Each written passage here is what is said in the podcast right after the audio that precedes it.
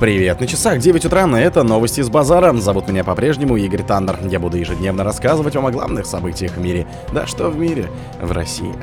Для прямой линии с Путиным поступило более 256 тысяч вопросов. США объявили награду за информацию о местонахождении россиянина Усса. Система Мир запустила прием карт на Кубе. Курс евро на Мосбирже поднялся до 100 рублей впервые с 26 октября. В России зарегали отдельный случай микроплазменной инфекции. В России сделали шаг к электронной имитации мозга. Спонсор подкаста — Глаз Бога. Глаз Бога — это самый подробный и удобный бот пробива людей, их соцсетей и автомобилей в Телеграме. Для прямой линии с Путиным поступило более 256 тысяч вопросов. Для прямой линии с Владимиром Путиным поступило более 256 тысяч вопросов, говорится на сайте moskva-putin.rf, через который россияне отправляют обращения. Прямая линия и ежегодные пресс-конференции Владимира Путина пройдут 14 октября. Вопросы начали поступать с 1 декабря. Вопросы касаются внешней политики и положения дел в стране. В Санкт-Петербурге поинтересовались, что России сулит мир, в котором будет множество государств, ориентирующихся на взаимные интересы друг друга, но при отсутствии плюсов силы. Кто будет брать на себя ответственность в решении противоречий и конфликтов в многополярном мире, где все исходит из своих интересов? Житель северной столицы также спросил, когда восстановят северные потоки.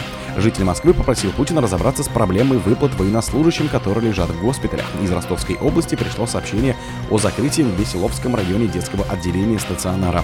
Житель деревни Биштинова Благовещенского района Башкортостана призвал заасфальтировать дорогу от трассы Благовещенск-Павловка до Биштинова. США объявили награду за информацию о местонахождении россиянина Усса. Государственный департамент США объявил награду в $7 миллионов за информацию о местонахождении российского предпринимателя Артема Усса. Сегодня Госдепартамент объявляет о вознаграждении в рамках программы вознаграждений по борьбе с транснациональной организованной преступностью в размере до $7 миллионов для гражданина России Артема Александровича Усса, говорится в публикации. В прошлом году на Уссу-младшему и еще 5 россиянам в Штатах предъявили обвинение в уклонении от санкций и отмывании денег, в контрабанде нефти, венесуэльской компании и передаче продукции двойного назначения. Кроме того, Госдеп призвал сообщать ФБР любую информацию относительно нахождения россиянина. Сын бывшего губернатора Красноярского края Александра Усса Артема задержали по американскому ордеру на арест 17 октября прошлого года в Миланском международном аэропорту Мальпенса, откуда он собирался вылететь в Турцию.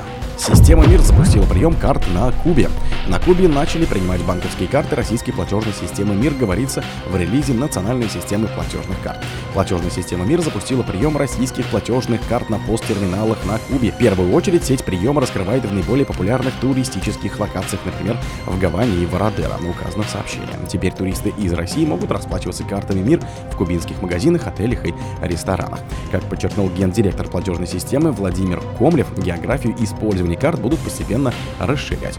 О том, что использование карт российской платежной системы к концу года будет доступно на всей территории Кубы, в конце ноября сообщил министр туризма Хуан Карлос Гарсия Гранда. Курс евро на Мосбирже поднялся до 100 рублей впервые с 26 октября. Курс рубля усиливает падение. Евро в ходе торгов дорожал до 100 рублей впервые с 26 октября, следует из данных Московской биржи.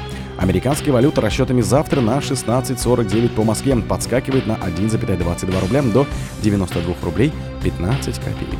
Евро расчет на 1,42 рубля до 99 рублей 92 копейки. Юань дорожает на 14 копеек до 12 рублей 87 копеек. Официальный курс доллара к рублю, установленный Банком России, на среду вырос на 90,92 копейки, евро на 55,72 копейки, юани на 11,76. ЦБ устанавливает официальные курсы валют на рабочие дни, используя рыночные курсы Московской биржи. В России зарегистрировали отдельный случай микроплазменной инфекции. В России выявили несколько случаев заболевания микроплазменной пневмонии, сообщила пресс-служба Роспотребнадзора. В настоящее время в России также регистрируется отдельный случай заболевания микроплазменной инфекцией, так же, как и за рубежом. Не отмечается изменений в клинической картине заболевания, в частности, появление более тяжелых форм инфекции, говорится в заявлении. В ведомстве подчеркнули, что ситуация с респираторными болезнями в стране находится под контролем благодаря многоуровней системы эпидемиологического надзора, позволяющей быстро выявлять зараженных и предотвращать распространение инфекции. Все групповые случаи заболеваний, в том числе в организованных коллективах, активно расследуют. В России сделали шаг к электронной имитации мозга. Метод управления пачечной динамики нейронных сетей предложили ученые университета Лобачевского. По их словам, им впервые в мире удалось имитировать один из ключевых информационных процессов мозга с помощью модели особых электронных устройств мемристоров. Мемристоры — недавно разработанный тип электронной элементной базы, который, как объяснили специалисты, воспроизводит работу биологических синапсов, передающих нервный импульс между нейронами. По словам исследователей Национального исследовательского Нижегородского государственного университета имени Лобачевского, использование мемристых устройств сегодня все более актуально в разных сферах. Эти устройства дают возможность разрабатывать новые вычислительные архитектуры, используя их параллелизм, энергонезависимость и низкое энергопотребление. Но сейчас почти отсутствуют работы, посвященные применению мемристоров в функциональных биологических системах. О других событиях, но в это же время не пропустите. У микрофона был Игорь Таннер. Пока.